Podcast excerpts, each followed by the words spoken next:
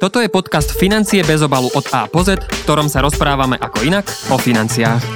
Vzniká na motívy skutočných udalostí a snažíme sa v ňom prinášať praktické rady zo sveta financií.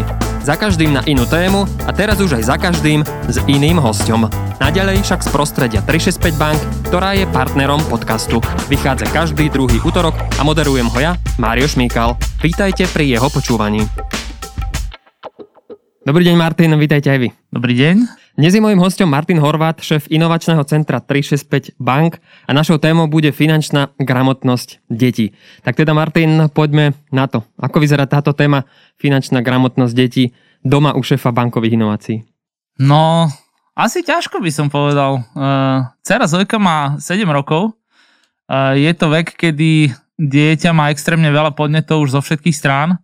Veľmi ju inšpiruje škola, spolužiaci a samozrejme vidí u každého zo svojich rovesníkov množstvo príkladov ako, ako na peniaze, pozitívnych a negatívnych. Čiže aj sedemročná toto už vníma a možno s vami chce aj riešiť doma. No, je to tak. Určite to chce riešiť a takouto zaujímavosťou je najmä tá, tá už prejavujúca sa potreba ich vlastniť, tie peniaze, keďže samozrejme vidí mnoho príkladov toho, ako či už rovesníci, ale samozrejme my ako rodičia príkladovo peniažky máme, takže nechce zostať v tom pozadu. Samozrejme musíme s ňou veľa pracovať na tom, aby chápala ich hodnotu, aby chápala, čo to znamená tie peniažky vlastniť. Takže sú to krásne debaty. Ako je to s tými všetkými milníkmi alebo vecami, ktoré sa v oblasti financií môžu riešiť v ponuke, napríklad výška vreckového odkedy, platobná karta, či ju dávať, odkedy ju dávať, možno nejaký sporiaci účet a vôbec všetko toto ďalšie. Ešte dieťa už aj také počul, že sa môže spolupodieľať na financovaní, že niečo dá rodič, niečo dá dieťa, nebodaj si od neho požičia. Hoci čo ďalšie, ktoré možnosti ste už vy využili?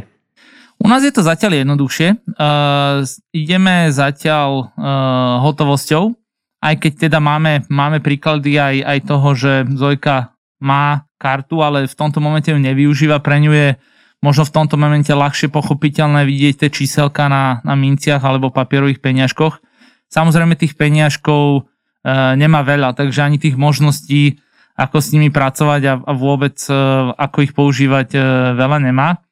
Ale samozrejme je množstvo e, humorných, smiešných príhod, e, ako k ním prichádza. Najmä keď občas nejaké vypadnú z vrecka a Zojka nájde, tak E, sa potom veľmi veselo chváli, že čo našla a tvorí si takto poklad. Takže z tých, z tých možností asi, keď ste vymenovali, tak u nás sa zatiaľ prejavuje najmä tá hotovostná e, vedomosť, ako tie peniaze fungujú. Má vlastnú peňaženku, miesto prasiatka si odkladá už do, do peňaženky a myslím si, fyzickej, že... Fyzickej či virtuálnej? V tomto momente fyzickej. Takú peknú e, jednorožcovú rúžovú peňaženku, ako sa na dievča jej veku teraz patrí. Takže myslím si, že sú to, sú to zaujímavé príhody, nie je to vôbec ľahké.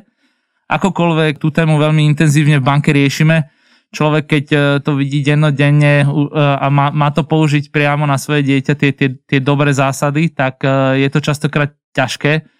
Možno ešte tak za seba poviem, že ten vzťah otec a dcéra a tie mačacie oči, ktoré dcéra na otca vie dať, je, je, je tiež veľmi, veľmi ťažké odolať, takže to zaujímavé téma, ťažká. Viem si predstaviť, že pre každého z nás a to, že som v tomto momente z bankovníctva, mi možno veci častokrát ešte aj komplikuje, pretože vidím aj ten druhý plán za tým. Ale tie mačacie oči vie teda v dvoch pohľadoch alebo dvoch prístupoch na vás dať. To znamená, že kúp mi niečo alebo daj mi peniaze. Predpokladám, že viac tú prvú možnosť využíva. Uh, myslím si, že využíva obidve. Veľmi, veľmi umne ide na to. Uh, samozrejme áno, to, tá potreba vlastnica sa u tých detí uh, prejavuje, vidia veľa hračiek, tak ako som spomínal u svojich rovesníkov, uh, keď uh, sa jej podarí niečo po, pozerať nejakú rozprávku, častokrát na reklamách, uh, reklamy ju môžu ovplyvniť. Takže tá, tá potreba vlastne tam je, musíme s tým veľmi triezvo pracovať.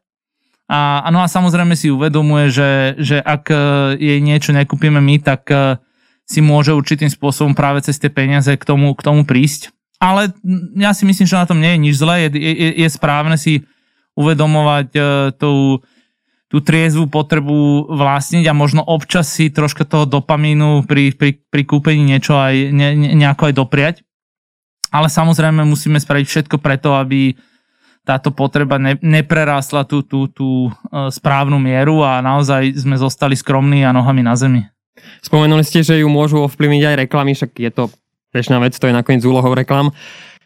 Ale zároveň som počul aj to, že veľmi veľkým hitom je Dedoles reklama v prípade rodín a, a detí. Máte doma Dedoles ponožky?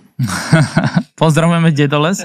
Uh, priznám sa, že nemáme. Nemáme, ale máme doma škrečka alebo morča, čo je veľmi blízko to, tej, tej, tej potreby, ktorá pri tej reklame vzniká, že častokrát tie deti si z toho zapamätajú niečo, čo je dru, druhoradé v tomto smere.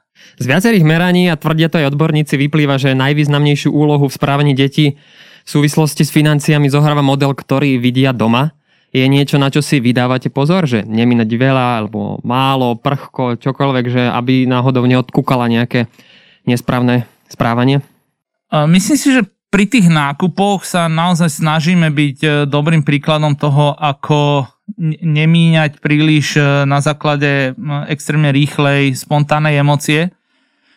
Každé, každá kúpa by mala mať za sebou aj, aj okrem tej re- emócie aj to rácio, prečo, či to človek potrebuje, či je to niečo, čo je iba krátkodobá práve tá, tá radosť, alebo, alebo je to niečo, čo, čo naozaj k tomu životu prispeje. Takže snažíme sa inšpirovať, snažíme sa byť týmto príkladom, aby, aby tých prchkých nákupov nebolo veľa. Asi treba úprimne priznať, že každý z nás je len človek a niekedy, niekedy naozaj tá, tá emócia je troška silnejšia ako to rácio a, a nevždy sa správne inšpirovať darí, ale myslím si, že opäť, opäť ak, ak dodržíme tú správnu mieru toho, ako deti inšpirovať k tomu, aby si naozaj kupovali veci do budúcna len tie, ktoré naozaj potrebujú, alebo len s určitou mierou také, ktoré ich aj potešia, tak, tak je to taký správny prístup. Opäť nie je jednoduchý. Máte aj nejaký príklad, čo ste dcere odhovorili, alebo čo ste jej nechali, aby si premyslela? Tých príkladov je veľa, lebo aj tých podnetov zo školy je, je, je extrémne veľa. Uh, asi najra, najradšej uh, a taký najväčší úsmev na tvári mi, mi vždy prináša nápad priniesť uh, sliz. Ne, neviem, či vám to niečo hovorí, ale teda obchody uh, a, a, a sú plné uh, takých tých detských chemických pokusov a, a vyrábania slizu. Uh, ako deti sme to hádzali uh, o dvere a boli z toho také uh, relatívne masné flaky. Flaky na stene. Áno, presne tak. Asi, asi mnohí z nás to poznajú. Takže tento nápad uh, si myslím, že sa dlhodobo snažíme uh, nechať niekde v úzadí uh, Zojke a prinašať jej možno iné príklady, uh, ale cez tie knižky to nevždy uhráte, viete, ako to je. Ale to je zase celkom dobrá správa, že predsa len deti sa v istom zmysle nemenia a stále sa hrajú so slizom. Ja neviem, neviem, či je to dobrá správa. Dnes som sa jej to príkladovo snažil vysvetliť na spracovanie ropy, lebo tiež ako slizka tekutina. A povedala teda, že áno, že to není pekný príklad slizu a že môže byť pre prírodu škodlivý. Tak snažil som sa to otočiť do, do tejto miery. Či úspešne uvidíme, kedy sa sliz doma objaví. Minulý rok ste ako tri šesťdesiatpäť Bank robili aj prieskum o finančnej gramotnosti detí a vyplynulo z neho, že finančná gramotnosť detí v rodinách s vyšším príjmom, teda nad tisícpäťsto eur, je lepšia než v rodinách s menšími zárobkami. Ja len dodám, že kategória nad tisícpäťsto eur bola tá najvyššia, viac sa už dostať nedalo.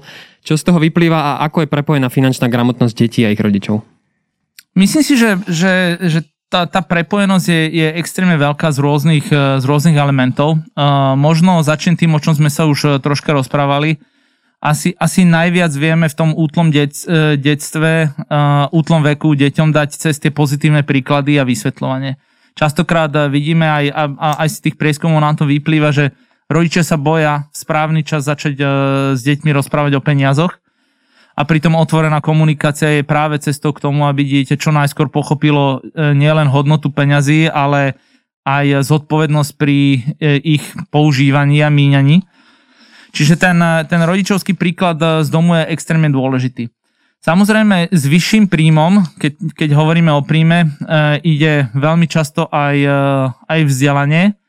A vidíme tam nejakú základnú súvislosť medzi tým, že čím zase v rámci nejakých socioekonomických predpokladoch rodičia sú vzdelanejší dosahuje vyššie príjmy a tá vzdialenosť im prináša aj širší rozhľad o, o matematike, logike, nejakom kritickom myslení a, a vôbec porozumení širších súvislostí.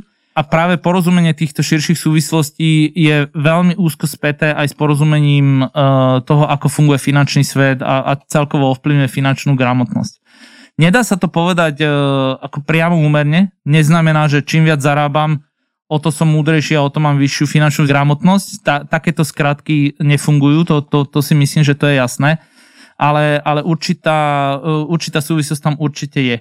Aj v prieskume PISA je vidno, že u detí, ktoré dosahovali práve v tom, v tom všeobecnom vzdelaní lepšie výsledky, mali už aj základný lepší prehľad o financiách, ako fungujú. Takže túto súvislosť by som určite, určite nenamietal, ale treba sa na to naozaj pozerať veľmi, veľmi triezvo. Je teda podľa vás finančná gramotnosť dedičná? Uh, takto by som to asi, asi nehovoril. Mm. Častokrát e, takým tým základom a, alebo správnym parametrom je vôbec aj osobnosť ako taká. Môže byť jeden súrodenec, ktorý, e, ktorý v budúcnosti bude mať tendenciu pracovať s financiami zodpovedne e, a iný súrodenec, ktorý možno e, sa na túto tému bude e, pozerať ľahko vážnejšie. Dedičnosť v tomto smere určite, určite absolútne nefunguje. Ale myslím si, že aj na mnohých iných príkladoch, nielen na finančnej gramotnosti, je vidno, že správne príklady z domácnosti, možno práve prostredie, z ktorého pochádzam a ako ma to prostredie formuje, formuje následne aj moje budúce správanie nielen vo financiách, ale, ale aj. A, a myslím si, že to je dobrým príkladom. Uh-huh. Podľa spomínaného prieskumu, ktorý pre vás realizovala prieskumná agentúra Tumius, existuje nerovnováha vedomosti detí na základe socioekonomického statusu. Trošku to preložím do ľudskej reči. Znamená to, že lepšie výsledky dosiahli deti z finančne dobre zabezpečených rodín a potiaľ to tomu rozumiem. Teraz to trošku otočím. Čo má robiť tá opačná strana rebríčka, tá menej finančne zabezpečená rodina? Aké má možnosti? A jej deti taktiež. Myslím si, že aj z mnohých rozhovorov, ktoré, ktoré sme pri šírení témy finančnej gramotnosti mali, vyplýva, že nezáleží to od sumy peňazí, ktorú má rodina alebo komunita k dispozícii. Častokrát rodiny s naozaj možno nižším zárobkom sú nútené extrémne prehodnocovať svoje finančné správanie a tým veľmi pozitívne budovať ten vzťah k peniazom a ako si ich vážiť ku svojim deťom. Alebo svojim deťom tento vzťah budovať. Takže určite množstvo peňazí v rodine nie je priamym predpokladom na to, aby, aby deti v budúcnosti boli finančne vzdelanejšie. Samozrejme, opäť sa vraciame k tomu, že, že časť prostredia, ktoré disponuje možno väčším finanč, finančnými obnosmi, disponuje aj širším vzdelaním a to širšie vzdelanie potom ovplyvňuje aj spôsob, ako aké možno príklady deťom dávame. Ale priama úmera určite nie, tak to by som to nepovedal. Na, naopak množstvo peňazí alebo ich nedostatok v mnohých rodinách núti e, deťom od malička vštepovať tie, práve tie správne návyky. Ešte pri jednej otázke zostanem práve pri vašom prieskume. Až sedemdesiatsedem percent detí uviedlo, že ich s peniazmi naučili narábať rodičia, čo bol ten najčastejšie zastúpený zdroj vedomosti. Ďalšími boli učitelia, kamaráti a internet. A teraz tá dôležitá vec. šesť z desať žiakov, to je šesťdesiat percent, sa odvolávalo na vyučovanie v škole, avšak nakoniec, či uviedli alebo neuviedli školu, tak nakoniec obe skupiny dosahovali rovnako a práve neuspokojivé výsledky. Vyplýva z toho, že školy nedokážu kompenzovať nedostatok finančnej výchovy v rodinách. Takže nenaučí ma to, predstavme si taký príklad, obraz, že nenaučí ma to škola, nenaučím sa to doma, tak čo so mnou? Čo ma čaká v živote? Možno tu by som, tu, tu by som povedal, že veľmi často dokáže platiť, že každý si je, dokáže byť, každý dokáže byť strojcom vlastného šťastia, ale našťastie vidíme mnohé pozitívne príklady aj v spoločnosti, ako ako vôbec spoločnosť chápe potrebu zlepšovať finančné vzdelávanie naprieč celým portfóliom subjektov. Školy si dokážu žiadať o granty a projekty toho, aby zaviedli lepší systém finančného vzdelávania. Nie je to, nie je to novinka, nadácia Pontis na tom tiež dlhodobo cez svoj Edu Accelerator pracuje. Súkromný sektor, najmä banky, naozaj majú širokospektrálne činnosti, ako rozvíjajú finančnú gramotnosť aj od útleho detstva. Má, má, sú, existujú programy aj u nás v banke, ktoré sa snažia veľmi pozitívne vprí, vplývať priamo na toto. Asi je nespochybniteľný fakt, že školstvo ide najmä posledné dva roky cez extrémnu záťažovú skúšku. Je tu doba covidu, školy sa naozaj museli prispôsobiť na to, aby vedeli základné vedomosti vyplývajúce z osnovy cez distančné vzdelávanie deťom poskytnúť.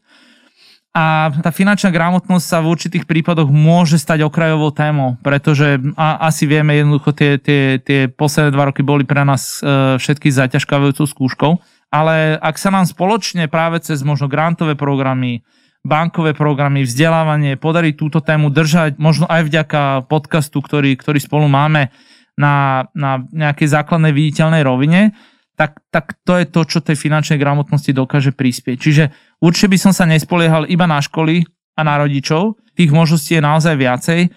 Je tu obrovský potenciál tú tému zlepšovať a, a držať ju viac viditeľnou. To, to je asi nespochybniteľné, ale zároveň je tu mnoho pozitívnych príkladov toho, ako, ako sa s tým dá aj mimo, mimo tých tradičných autorít, ktoré ste spomenuli, pracovať. Ja váš prevzatý citát, že každý si je strojcom svojho šťastia, doplním ďalším prevzatým. Napríklad povedal by som, že keď sa chce, tak sa dá. To asi práve v tomto sa s tým dá súhlasiť, ale nakoniec znamená to, že finančná gramotnosť alebo aj jazyková gramotnosť a potom nakoniec aj negramotnosť súvisí so svojou nejakou osobnou snahou, alebo keď som negramotný, tak je to prezlečená lenivosť? Prezlečená lenivosť je, je veľmi negatívne povedaný element v tom ľudskom byti. Asi nikto nechce byť vnímaný ako lenivý. Ja by som ho možno nahradil slovom pasivita.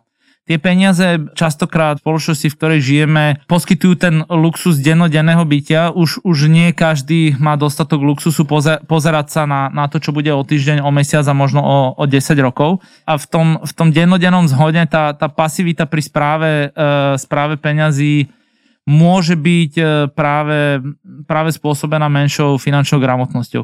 Keď sa ale pozrieme, možno poviem tak, že, že, že určite tento fakt treba považovať za alarmujúci. Keď sa pozrieme, ako, ako nám stúpa inflácia, tak je veľmi dôležité tento element vštepovať už od na, naozaj mladého veku, že hodnota peňazí je nejaká teraz, ale nemusí byť rovnaká o, o roky neskôr. A ak zostaneme pasívni, príkladom môže byť napríklad udržanie alebo množstvo klientov, ktorí zostali v garantovaných fondoch v dvetisícpätnásť, keď dé es esky mohli posúvať aj do, do aktívnejšie spravovaných.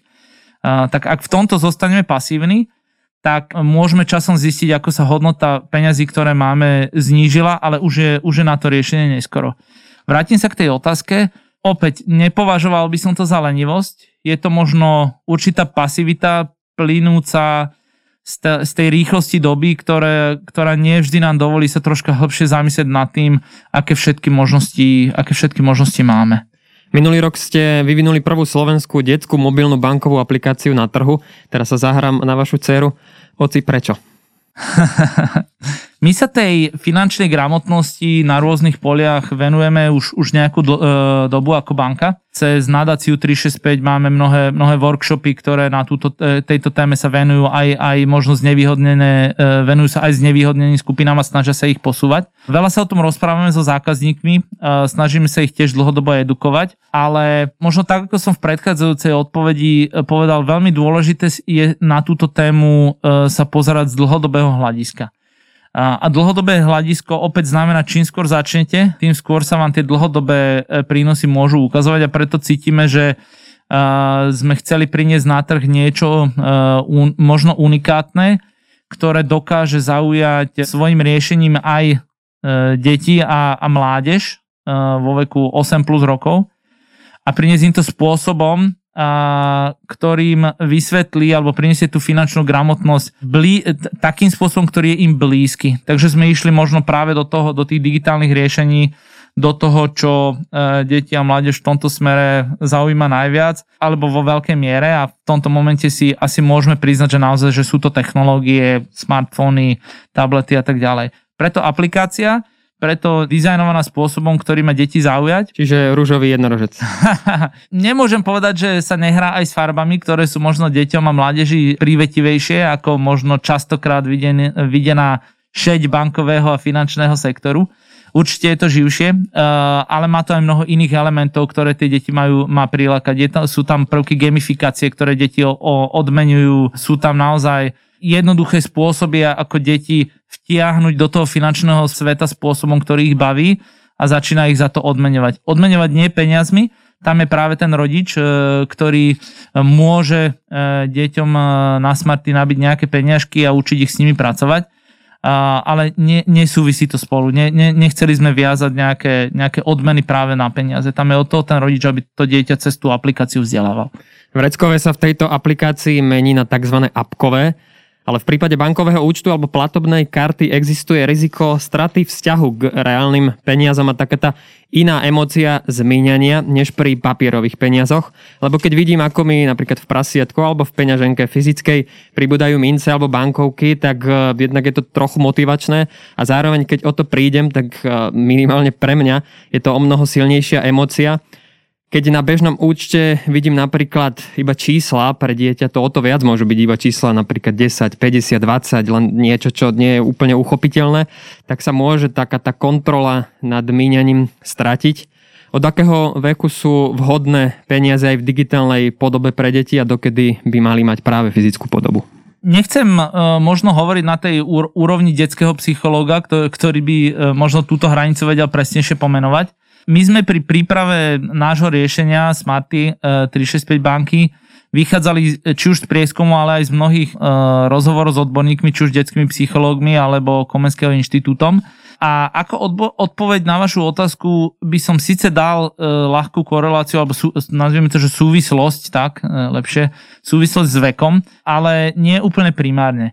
Samozrejme, u, u naozaj najmenších detí, ktoré ešte nevedia vnímať nejakú základnú matematiku, počty a čísla, tak ten fyzický svet toho, čo je malá kôpka, čo je väčšia kôpka, môže dávať väčší zmysel a, a, a lepšie pochopenie.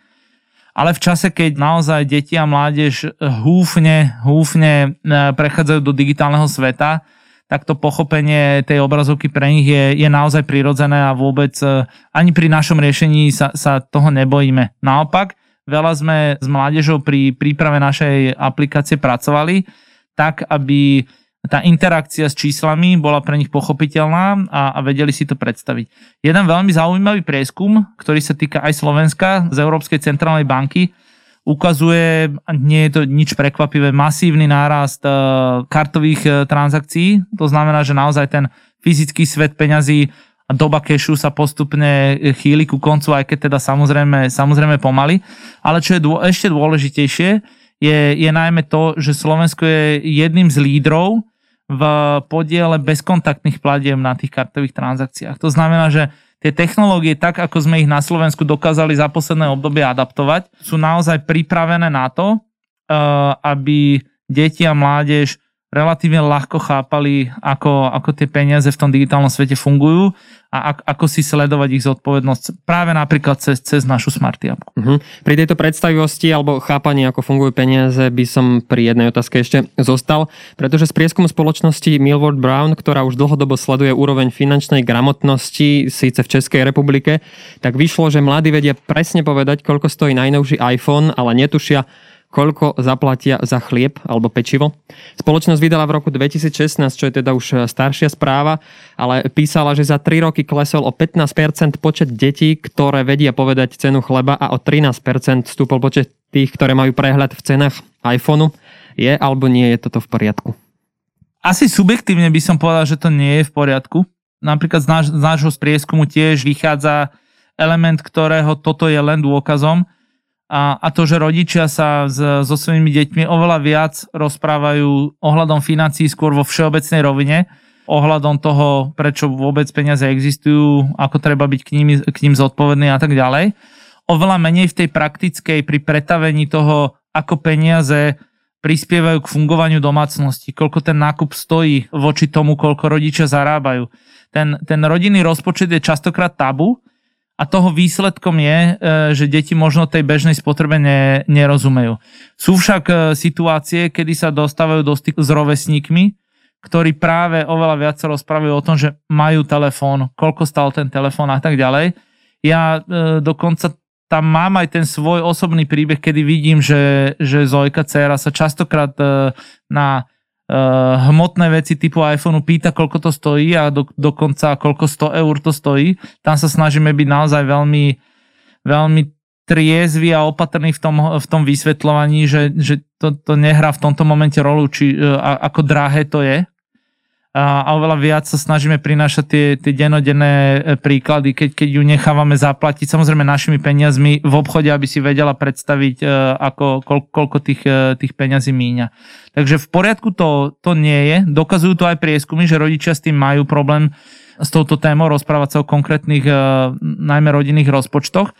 Ale na, naopak uh, aj odborníkov, uh, od odborníkov vieme, že to je najlepší spôsob, ako deťom od útleho uh, detstva ukázať tú hodnotu peňazí pr- práve cez tú dennodennú spotrebu. Čo odporúčate robiť deťom s peniazmi okrem míňania? Lebo podľa jedného prieskumu z roku dvetisícosemnásť vyšlo, že priemerný mesačný príjem žiakov prvého stupňa základnej školy je štrnásť eur a potom sa to zvyšuje, pretože druhý stupeň tam už je to dvadsaťsedem eur a v prípade stredoškolákov, tak tí si mesačne prilepšia alebo ich účet nadobudne sedemdesiatosem eur a tých sedemdesiatosem eur je už ako celkom pekný obnos a myslím si, že stredoškolák to ani tak na také každodenné veci nemá možnosť minúť, tak čo s tým môžu robiť? Čo s tým môžu robiť? Tu sa vraciame k tej základnej finančnej gramotnosti a možno základnému princípu, ktorý aj podľa našich prieskumov chýba u veľkej časti aj dospelého, e, dospelého obyvateľstva a to je možno zjednodušenie princíp päťdesiat tridsať dvadsať. Ak dospelý dá pozitívny príklad e, toho, že s peniazmi dokáže narábať tým, že päťdesiat percent alebo nejakú, povedzme, že ve, e, tú, tú, tú väčšiu časť svojich peniazí investuje do, do, práve do toho, toho bežného míňania, bývanie, bežné nákupy, ktoré, ktoré sa nevymykajú tej naozaj aktuálnej životnej potrebe. Zároveň dokážu možno dvadsať až tridsať percent investovať do, do toho, nazvime to, emotívneho, spontánneho nákupu, alebo to môže byť cestovanie. Jednoducho čokoľvek, čo nám možno práve v ten daný moment tie, tie, tie hormóny šťastia troška, troška vyplaví, aby, aby ten každodenný život bol aj, kraj, aj trošku krajší. Ale zároveň tam zostáva tá časť dvadsať až tridsať percent tých dlhodobých šetriacich záväzkov, toho, že si naozaj tie peniaze odložím, pretože chápem, že nie vždy ten príjem môžem mať taký ako teraz. Ak tieto princípy rodičia dodržujú, vedia ich veľmi inšpiratívne preniesť na deti, tak si myslím, že, že v deťoch to tiež dokáže budovať pozitívny príklad toho, ako so svojimi peniažkami pracovať. Pri tých deťoch samozrejme a, a mladých ľuďoch alebo mládeži nemožno očakávať, že dajú päťdesiat percent na bývanie a stravu. Tam samozrejme nie sme, ale už len princíp toho, že s niečím si spravím radosť teraz a niečo možno odložím do budúcna na, na, na či už väčšiu vec, po ktorej túžim, alebo práve pozitívne veci typu zážitky, cestovanie, niečo, čo ma obohatí. Alebo dokonca prispievam spolu s rodičmi na, na nejaké veľmi, veľmi dlhodobé šetrenie a investovanie pre moju vlastnú budúcnosť a začnem si od možno ran, rannej ranného mládežníckeho veku budovať potenciál osamostatniť sa rýchlejšie, tak toto je niečo, čo, čo by sme určite e, rodičom odporúčili, aby sa o tom s deťmi rozprávali. Pretože vybudovať tento úplne najzákladnejší princíp od, od základného e, ranného veku je, je dôležité a vtedy aj s malými peniazmi v dlhodobom horizonte viete spraviť niečo, čo, čo vám prinesie výrazne viac pozitívnych zážitkov, ako, ako to je ten okamžitý emotívny spend, alebo teda míňanie, pardon. Z môjho pohľadu existuje taký pokrokovejší prístup a to znamená, že dieťa si môže nejaké peniaze požičať od rodičov s tým, že im vráti viac. Na toto hovoríte čo? Že bude sa tam pracovať s nejakým úrokom? Chápem otázku v rámci nejakého príkladu požičania peňazí a ako sa môžu vrácať. Má to také dve roviny. Úver treba považovať v tomto smere za produkt, ktorý asi je prirodzené, že, že je normálnou súčasťou mnohých z nás. Bývanie ľudia častokrát si vedia zabezpečiť iba cez úver. Častokrát potreby väčších investícií alebo, alebo väčšieho minenia peniazy na, na väčšie statky sa nedajú okamžite zariadiť našetrenými peniazmi, takže úver vie byť prirodzenou súčasťou e, nášho života. Tá finančná gramotnosť je od toho, aby sme pomohli mladým ľuďom a možno práve už aj deťom rozumieť, že Nie je ale správne sa na úvery spoliehať, pretože to môže priniesť klasickú špirálu, kedy, kedy sa zo zaúverovania neviete, neviete dostať. Práve preto, pretože použijete tú skrátku nadspotreby cez úver. Toto nie je správna cesta. Kedy tento princíp deťom vysvetľovať a akým spôsobom je extrémne náročná téma. Samozrejme, nemôže to prísť skôr ako vôbec. Deti a mládež nemajú základné pochopenie matematických a logických princípov, takže tam, tam je dôležité zostať veľmi opatrný. Ale možno do, do toho spôsobu, ktorý ste popísali, by som nešiel. Oveľa viacej by som naopak odporúčal ten prvý krok, a to je tá úplne otvorená komunikácia. Vysvetliť, prečo to nie je správne a aké dôsledky to môže mať. Toto vie byť oveľa silnejšie a vyplýva to práve aj z tých našich prieskumov, aj, aj z rozhovorov s odborníkmi, ktorí sme mali, že tá otvorená komunikácia dôsledkov možno finančnej nezodpovednosti vie byť oveľa, oveľa možno údernejšia ako, ako cez takéto požičaj vráť a vráť, vráť viac. Hej. To, to, to, môže, to môže byť, už, už to má potom veľmi negatívnu konotáciu. Uh-huh. V oblasti finančného vzdelávania vyšli v medzinárodnom hodnotení žiakov PISA najlepšie krajiny ako Estonsko, Finsko a Kanada. Čo robia inak ako my a vďaka čomu sú najlepšie? Ja možno začnem, začnem tým Estonskom. Estonsko prešlo extrémnou reformou školstva a netýkalo sa len finančnej gramotnosti. Tá reforma školstva naozaj viedla k tomu, že ich výsledky práve v PISA meraní sú, sú výrazne lepšie ako možno mnohých, mnohých krajín ako Slovensko. Inšpirovali sa Estonci najmä, najmä fínskym modelom a ten ukazuje, že dôležitosť práce najmä nad, nad všeobecným vzdelaním, kritickým myslením, logikou a súvislostiami v živote dosiahnete aj pri finančnej gramotnosti výrazne, výrazne viac ako možno metodológiou, memorovaním a, a, a tými klasickými postupmi, ktoré, ktoré možno občas vidieť ešte, ešte aj v našom školstve, aj keď samozrejme aj tam po príkladoch, ktoré som spomenul, sa, sa už, už posúvame. Takže keď sa pozriem, v čom sú ďalej, tak je to jednoducho to, že boli dostatočne statoční cez takúto veľmi pravdepodobne aj bolestivú reformu školstva ísť. Pozreli sa na to možno z iného uhlu a práve cez to kritické myslenie a rozvoj vo všetkých ostatných disciplínach rozvíjajú aj, aj tú finančnú gramotnosť, kde potom tie, tie spojitka sa tým deťom a mládeži hľadajú oveľa, oveľa ľahšie, pretože vnímajú širšie súvislosti. Tak si to na záver zhrňme. Aké výhody so sebou prináša vyššia finančná gramotnosť obyvateľov a čo patrí medzi absolútne základné veci, ktoré by si mal každý človek odniesť do života, keď dovrší osemnásť rokov? Tá finančná gramotnosť asi úplne v prvej rade a na, na, alebo v prvom, v prvom rade u nás by mala prispieť k tomu, aby sme posunuli z tej hranice chudoby ľudí o úroveň vyššie. Aby sa, aby sa nedostávali do, do špirál viacerých úverov cez, cez podmienky, ktoré nie sú, nie sú schopní uh, dodržovať. Je známym faktom, že, že finančná pohoda prispieva aj tej pohode duševnej, čo znamená, že samozrejme rodiny a, a spoločnosť, ktorá necíti tú aktuálnu uh, potrebu, poviem tak ľudsky, možno vyhrabať sa z chudoby, vie prinášať spoločnosti oveľa viac kreatívnosti a tú spoločnosť rozvíjať ďalej. Je to samozrejme v prípade zodpovedného finančného správania sa obyvateľstva. Je to ďalšia výhoda aj pre štát, ktorý nemusí hľadať nástroje, ako možno cez sociálnu podporu ľudí z tej, z tej podpory dávať, naopak podporovať ich vo veľa, vo veľa možno kreatívnejších spôsoboch, ako, ako sa realizovať. Ale ak by sme sa rozprávali o tých odporúčaniach, tak tam je to asi ten základ, je, je zjednodušene povedané nežiť si nadpomery.